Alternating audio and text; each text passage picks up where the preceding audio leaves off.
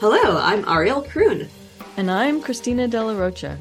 Welcome to Season four of Solarpunk Presents, the podcast introducing you to the people working today to create a future we'd like to live in. Because if solarpunk as a genre of fiction dreams about the just and sustainable world we'd like to live in in the future, solarpunk as a movement rolls up its sleeves and gets down to the business of bringing it about in the present. We hope you enjoy this episode, but first, we need your support. Come join our Patreon at patreon.com slash solarpunkpresents for all sorts of good stuff like bonus clips, dispatches, photo essays, and early access to episodes. Or you can spread the word by writing our podcast a review or recommending us to a friend, or you can do both. And be sure to visit our beautiful new website and catch up on our blog at solarpunk presents dot com. And now, on to the episode. Welcome to Season four, Episode four of Solarpunk Presents. Hello, listeners. Ariel here, and today on the podcast, I'm talking to Doctor Sourayan Mookerjea from the University of Alberta about a board game. It's not just any board game, though. This one is called Perfect Storm, and it's designed to teach players about climate change and its effects on life as they play the game. I'm excited to learn more about it. And Sourayan, welcome to the podcast. Hi, I'm very happy to be here. Thanks for inviting me, Ariel. Uh, could you introduce yourself a bit to our listeners, like who you are and what you do? Uh, my name is Sourayan Mookerjea. I'm a sociologist and political ecologist um, at the Department of Sociology at the University of Alberta. And I'm also the director of the Intermedia Research Studio, which is a particular research facility at the Department of Sociology at the University of Alberta. I'm also uh, one of the one of the research team members of a project called Speculative Energy Futures. And it was in relationship to that research project that uh, I developed this game, Perfect Storm. What is Perfect Storm? I know it's about climate change, and I know a little bit about it, but could you describe its features and gameplay a little bit for our listeners? Perfect Storm is, as I call it, a, a feminist renewable energy uh, system change role-playing game. So it's a role-playing game, and it has as its kind of The, the action in its fictional world is that of embarking on a process of uh, energy system change. To get to the kind of core of it, I guess, is that what it tries to do is to uh, broaden the frame of discussion regarding the politics of renewable energy transition in Alberta and in Canada. Uh, so it takes place in a fictional world called Great West Colony. People play this in small groups, ideally three to four people, and you play a particular avatar role that kind of invites you to sort of then enter into a, a, a fictional world of doing things to move the, the world towards some kind of renewable energy system cha- uh, change. Like, for example, could I play as like the government or uh, the city or an activist? Yeah. There are a number of uh, different uh, roles or different avatars in that regard, and the, there is a role that is the government of West Great West Colony. There's basically two sets of um, avatars. Uh, uh, some of them are all kind of corporations. So, for example, Clean Oil is one of the avatars that, that you can play. So you're basically playing the role of the oil industry. There's another one that's um, it's basically the electricity grid.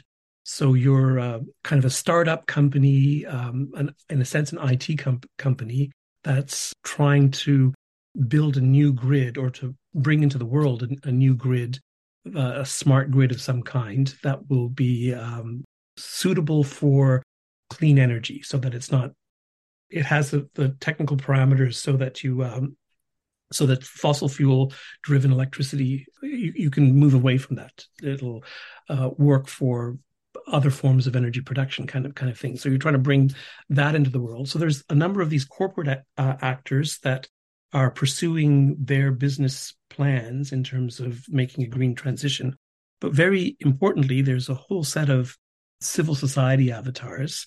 There's a, an avatar called Indigenous Energy Action. There's an avatar called Feminist Energy Futures. There's an avatar called um, the University of Great West Colony. There's an avatar called um, uh, the Great West Labor Congress and so on. So these are civil society avatars, and they too have, the, the game sets them up to explore different ways of thinking about energy system change. In this respect, I suppose it would be worthwhile to sort of talk a little bit more about the context of this game and, and the context of why it is that uh, I've been working on this and so on, which is has to do with, as I said, broadening the frame of dis- discussion in Alberta especially, but Canada more generally, because we have a kind of a dominant approach to thinking about energy system change, which is entirely within the framework of green growth, of thinking about uh, energy system change as a problem of a sim- simple kind of techno-fix where we switch out uh, coal and oil with solar panels or windmills and so on, nuclear as, as well. And all we do is we switch out gasoline engines with uh, electric motors and so on. What's missing in that view of, or that approach to uh, thinking about the way to move forward with the climate crisis, with uh, our energy mix and so on, is a, a very important issue that, on the one hand, indi- Indigenous people understand in a different kind of way. Uh, small farmers and subsistence uh, producers in the Global South understand in a different way. But political ecologists talk about this as uh, what they call uh, social ecological metabolism and the acceleration of that, which your, your listeners will be familiar with all of this. I'm sure they've all seen those graphs of resource depletion and resource use and so on, which kind of have this hockey stick-like shape. Throughout most of our history, uh, we um, barely use resources and so on. And then there's a major uptick that happens with the Industrial Revolution and the use of coal and, and fossil fuels in um, our economy. And then another major uptick that happens after the Second World War, as the United States replaces the British Empire as the kind of global political leader of, of our economy. And then another big uptick after the fall of the Soviet Union and in the nineteen nineties as the, as China and the former Soviet space enters into the American-led uh, economic space and so on. So uh, what you have at that point, this is that very, very steep slope of all of those curves, whether we're looking at biodiversity loss or we're looking at mineral consumption or we're looking at C O two emissions and so on, is that the consumption rates are just going through the roof, even though we've had like twenty, thirty years of the Kyoto Protocol-based discussions about uh, the climate problem, absolutely no change in those trend lines whatsoever. This has to do with the with the fact that within a framework of economic growth, these problems of environmental degradation and global warming just simply cannot be solved because they're being produced by a design feature of our economy. But to, to come back to the to the game, what we do in, in the game, we invite players to really think about all of these issues from the perspective of households, and this is why it's a feminist role-playing game. We want to foreground a kind of feminist perspective on these topics that are otherwise very, very patriarchal and very, very phallic in many kinds of ways. I mean, to be a to be an expert in this, you you, you have to speak in a phallic voice, kind of kind of thing. If you get what I mean, right? What does that mean? Speak in a phallic phallic voice.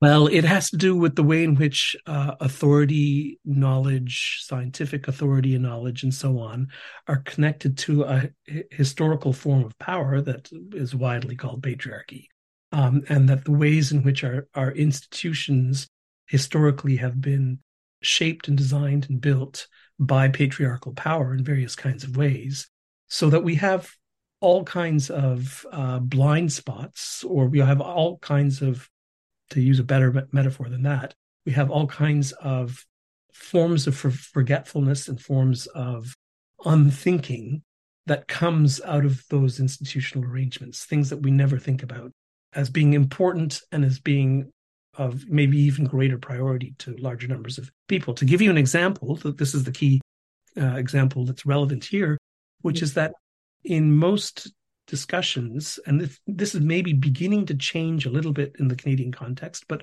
for the longest time, both in, in the Canadian context and in, in various global fora and so on, the thinking about climate resilience and climate adaptation, climate preparedness and so on, of sustainability itself has usually been thought about as how do you protect critical infrastructure from storms and floods and, you know, various kinds of disasters that we can now have a really palpable sense that they're they're uh, they're already here, kind of thing, right? Now, what we do is, instead of thinking about climate adaptation, climate resilience and sustainability as a question of critical infrastructure, how to build better dams, how to have better sewage, uh, how to have electricity con- connections, communication connections that can withstand a disaster scenario and so on, or even building houses in climate-friendly ways and so on, is we ask ourselves, well, we, we, we define sustainability as the intergenerational reproduction of households and the ecosystems on which they depend. So if that doesn't happen, if you don't have the intergenerational reproduction of households and you don't have the intergenerational reproduction of ecosystems on which households depend, there is no sustainability at all. So we're really shifting a perspective here. So one part of the game, the very first part of the game, is all of the avatars are asked to think about what their sort of fundamental daily needs are and what their hopes and aspirations and wants for their lives are, for, you know, in the present and in the future and, and so on. And then to kind of ask themselves, how will they provision these needs that they have? Will they get them? Will they th- themselves do this in their household? Like, you know, will you bake your own cake and all that kind of stuff if you want, if that's what you want to have for, you know, a birthday party this uh, today or something like that? Mm-hmm. Or will you uh, get what you need from the market? Or will you get what you need through the public sector? Or will you get what you need through a social economy comprised of cooperatives, commons, these these kinds kinds of things? So people have to put together, and uh, there's a, there is a sort of list of basic needs that have to include things like food, education, a healthy environment, clean air, peace, uh, all, all of these things that are fundamental to human thriving and, and so on. But people are also invited to create their own list of what it is that they consider to be fundamental needs and fundamental values in terms of their uh, expectations of life and, and and so on. And then they're asked, how do you want to organize this in terms of how you get access to it? Because if you choose to get this from the market, that has various kinds of implications. If you choose to get this from a public service, that has other kinds of uh, implications. If you choose to do this right through just your own household, well, that means a lot of work, but and it has a lot of implications and so on.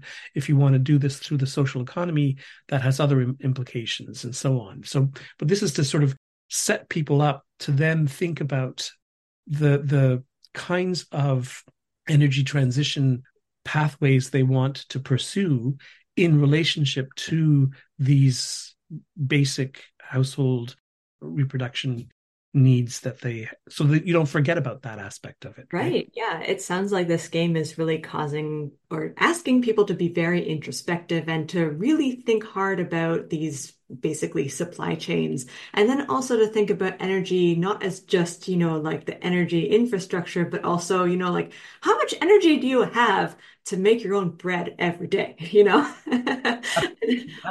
Yeah.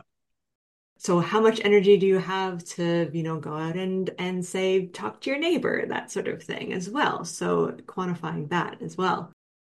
So as I understand it, you've been using this game for the past little while as sort of a learning exercise in classes and even situations outside of the university. Is that right? Uh, yes. And in, in fact, we're um, in the midst of another kind of uh, version of it, kind of uh, a revision and a redesign in a, in a certain kind of way. So I'm very excited about that. I'm working with a great, a wonderful game uh, designer. His name is A C Atienza. He's based in Toronto. He's a professional game developer, and we're basically trying to to uh, smooth out some wrinkles in, in the game and so on.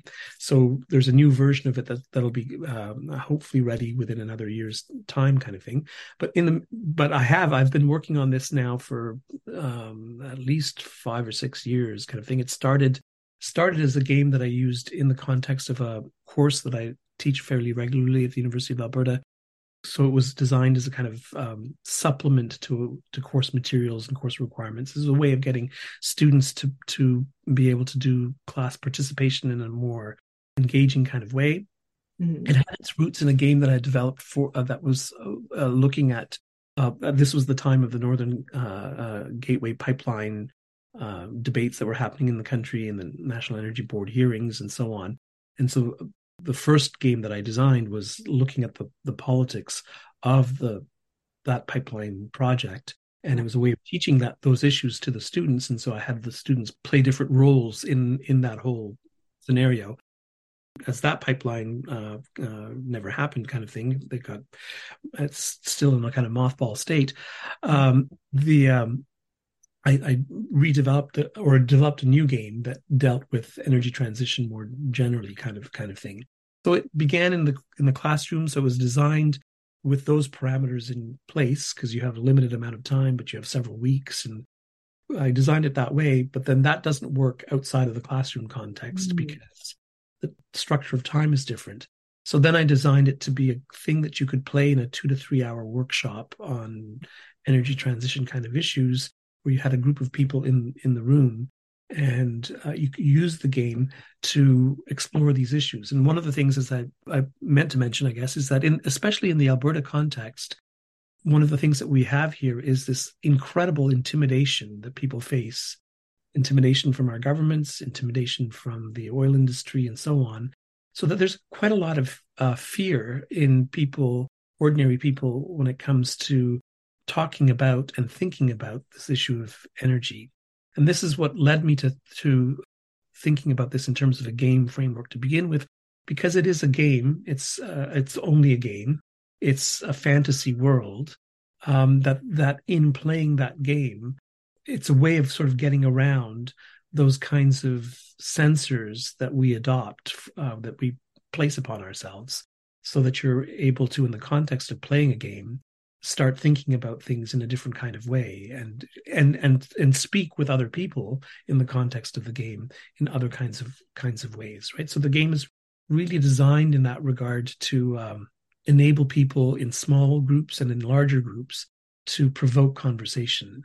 And so I've, I've done that with you know various co- campus groups. I've done that, done run it a few times with other groups of people. Uh, both activists and researchers, and and um, we're hoping that um, we'll be able to roll it out uh, in a bigger kind of way once the final version of it's ready. Oh, that would be so cool.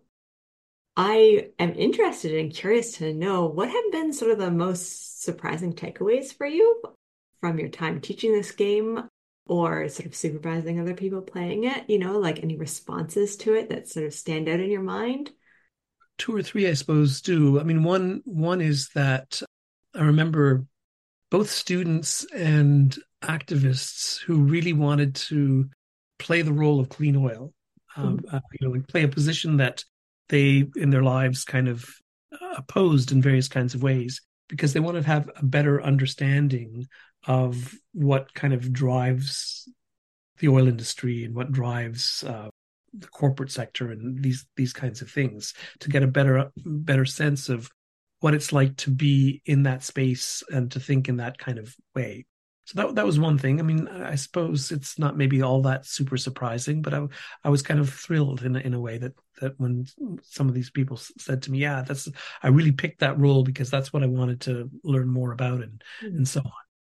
People are are always surprised, because our framing of this issue in most public discussions, certainly in the media, certainly by our, our politicians and so on, are all within this idea of a very narrow way of thinking about what's possible within our economy. And that we keep capitalism going on the one hand, and we add some solar panels and some uh, uh, windmills to it, and that's going to be our solution.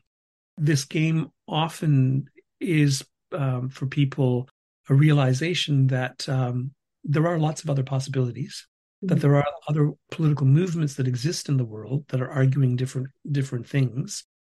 To give you one example, the degrowth movement, which is growing now in, in Canada, but it's has been much larger in Europe, and that there are versions of the degrowth movement. If you think about indig- what Indigenous people are saying in Canada, both about decolonization, sovereignty, and the kind of kind of relationship to the land and the kind of relationship with other people that they want, it's very much uh, a kind uh, a social economy that is not predicated on endless growth, mm-hmm. on the accumulation of money into larger piles of money by any means necessary kind of thing. And this is also the case with many other people around the world. And people are always surprised that, wow, this all this exists in the world and it's a possibility, but, but we don't hear about it. We don't know about it here. That's one key aspect about, about it as well. But uh, the other thing that, you know, this is when, when you're designing a game, you you are hoping that it's going to be fun to play, right? And you're trying to, you put a lot of time and energy into trying to make it fun. And especially a game like this that has so much, what's the right word for it? I mean, it it has um, ideas and concepts and... Heavy? Yeah, it's heavy, heavy issues in, in that kind of kind of way. The fun part is a big challenge, right? Mm-hmm. Um, and that, so the, the fact that people do enjoy playing it is has been, I suppose, the greatest surprise and positive uh, experience that I've had out of that kind of thing. So this season we're focusing on sort of housing and urban design, and I know you talked about um, city resilience and urban adaptation strategies to climate disaster. And so I'm just sort of, I was curious to ask you about sort of maybe a concrete example of, of what Perfect Storm was, a scenario that maybe makes people think about about this sort of thing. I think that one of the things that Perfect Storm would add to our, our public discussions and debate about this is the central importance of decommodifying housing. If mm-hmm. we're going to deal with the issues that we're facing, everything from the housing crisis itself, uh, as it now exists, everything from the fact that young people can't access ho- housing, affordable housing, and so on, all the way through to how we have to transform the housing stock and uh, urban infrastructure and so on, if we really want a resilient society that can live within the bounds of nature and, and so on, right? Mm-hmm. Right now, our dominant approach to housing is to turn it into a, a project of speculation where very, very wealthy people and not so wealthy people, you know, people with some savings and so on, can hope to make more money placing bets on real estate. And that's how we deal with housing. And this is completely unsurprisingly has led to this massive polarization between a demographic group that owns housing, that has sitting on mountains of wealth, and other people who are sleeping rough. And there is no market-based solution to this. We live in a country that has very limited control over even being able to create jobs because mm-hmm. given away that power to corporations, and that they've offshored all of that uh, elsewhere, right? So you need a very uh, systemic kind of transformation to happen where uh, you have governments that really put the priorities of people before everything else, right? Right. And you develop a kind of public housing strategy in this kind of way. Um, I think that Canadians really need to to uh, learn a lot from the experience of Vienna after the First World War, where they went through a similar kind of situation, a massive crisis of the First World War. The Austro-Hungarian Empire collapsed at, at the end of the First World War, or, th- or through the First World War. And so Vienna became the center for this massive refugee movement of people coming from all around Europe. And there was no place for people to live. There was a massive housing crisis that uh, emerged from that. And Vienna invented the world's first public housing strategy as a result of that uh, on a massive scale. And Viennese architecture, Viennese decor, um, design, all of these things are still world famous. That comes out of that particular moment when what was at the time called Red Vienna grappled with this problem and invented a whole set of solutions. Now, their specific solutions will not work for us as a carbon copy, but we have much to learn from that historical experience, as we do from other other places where this question of a housing crisis was uh, addressed in ways that are egalitarian and collective and so on. I think we could stand to learn a little bit from, you know, history, because these problems, I guess the scale of the problems that we're facing is new, but maybe I don't think that the problems that we're facing are as unique as people might think. Yeah, there is. I mean, people talk about these kinds of things as a wicked problem, and I really disagree with that in a fundamental kind of way, because a lot of this is not rocket science at all. But, you know, we have out of our out of human history a whole set of knowledges, toolkits, insights, and so on that are very, very applicable and effective in the present. What we have is a problem of the con- the massive concentration of power in this world, that a small group of people have managed to concentrate such tremendous amounts of power. Now, that may be a wicked problem, mm. but it, that's a problem of politics, not a problem of, uh, you know, this calculation is so complicated that I need to build a supercomputer the size of Jupiter to solve it. I mean, you know, that is completely a mystification of our present situation. I'm trying to think of the definition of wicked problem. When you say it, I know exactly what you mean, but I don't know if I can articulate it quite. Well, but it's so big that we don't have any solutions for it. It's, it's, you know, that's in essence what what it, what, it, what it means, uh, or how, how people want it to mean, kind of thing. Okay, it's just sort of a tangled knot. Of... Yeah, yeah, yeah, yeah, yeah, yeah, yeah, yeah, yeah. Well, it sounds like Perfect Storm is really provoking people to think through maybe some of those threads of that yeah. tangled knot, and sort of put themselves in the shoes of other people, and also imagine how things might be differently. You mentioned that it's currently being redesigned, and um, so can anyone then play it, or are you um, sort of revising it for more of a pedagogical tool right now, or sort of what? Yeah, that's a good question. No, I mean, uh, the the Um, what we are trying to do is, I mean, this is always the, uh, the the key problem in any kind of game design, is how do you, with every kind of piece of the mechanics of the game, how do you minimize the learning curve and maximize the fun? We're kind of going through the game to sort of try and do that, to make it more easily playable without, I mean, the thing about it is, is the smaller the learning curve, quite often that means the, the b- more boring the game is, because it's too simple. You get to the end too too quickly, kind of kind of thing. There's a kind of challenge there, right? And this is where uh, A C is great. I mean, he's got tons of experience, and and um, you know, I'm really enjoying working with him. We're trying to make the game smoother to play and easier to learn how to play, while keeping the specific kinds of content that has to do with the politics of energies and a feminist politics of energy system change, to keep that in the foreground. I mean, there are like uh, a number of different kind of political strategies that that are out there in the world. So we're speaking to each of them. So there's, I, I mentioned green growth capitalism as, as one way of thinking about energy system change. There's also the, a movement, the climate justice um, movement has an idea about the Green New Deal, uh, which is another kind of way of, of thinking about this that has its pros and cons. There's the, the uh, indigenous and degrowth social economy kind of based model that also involves a, a public sector, but one that's reorganized in a very different kind of way that also has uh, social economy plays a much larger role and all that. So these are things that we're trying to keep in, in the game, but we really want the game to be kind of played within a two to three hour workshop setting, so that you can play it for, let's say, an hour or two hours or so, and then have time for people to reflect and talk about talk about the, the game, talk about uh, what they've learned from the game and so on.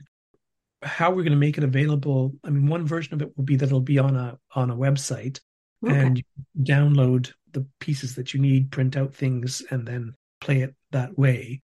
We might do a box set version as well that could be borrowed from your public library or some something like that. Uh, would be my ideal model, but that we, we haven't got there yet, so I haven't figured out those kinds of details yet. The first st- step that we're trying to do is to make it available so that people can simply download it and play it, and that different organizations, whether they're an activist group, whether they're a community organization, whether they're some kind of civil society organization that wants to ha- do some kind of programming with their constituencies or with, with their community to learn more about energy system change and so on, that they'd be able to download it. And, you know, the game kind of requires somebody to be a, or a couple of people to be a facilitators, but mm-hmm. that I want to make that as easy for people to learn how to do so that anybody can do it without our research team having to kind of show up and, and do it for you kind of kind of thing, which is the way we've been doing it so far. Does it have a web presence now? Is there a place where we can go to sort of find out more about the Perfect Storm game?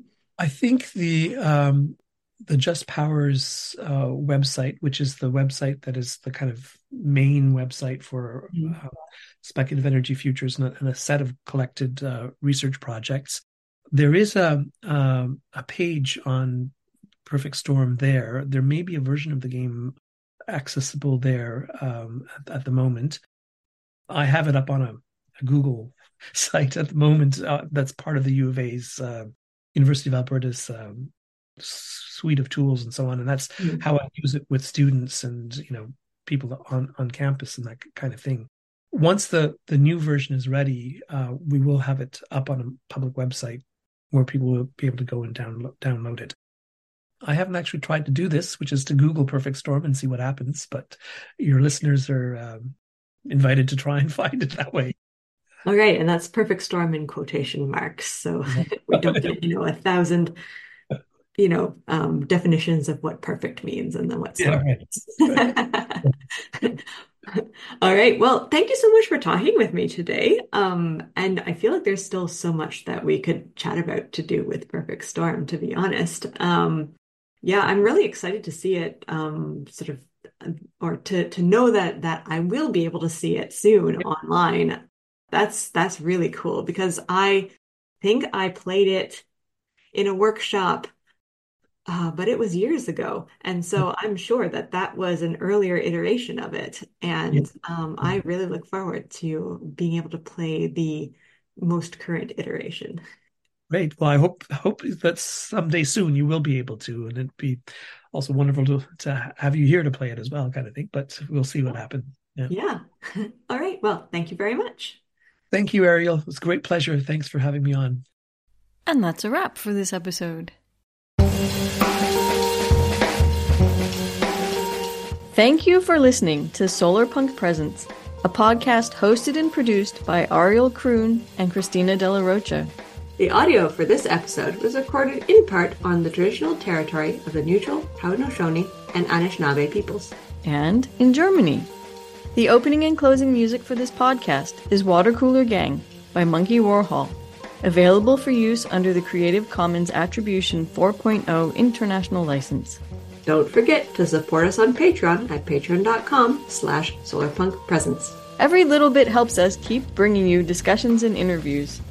Until the next episode, keep dreaming. And stay solar punk.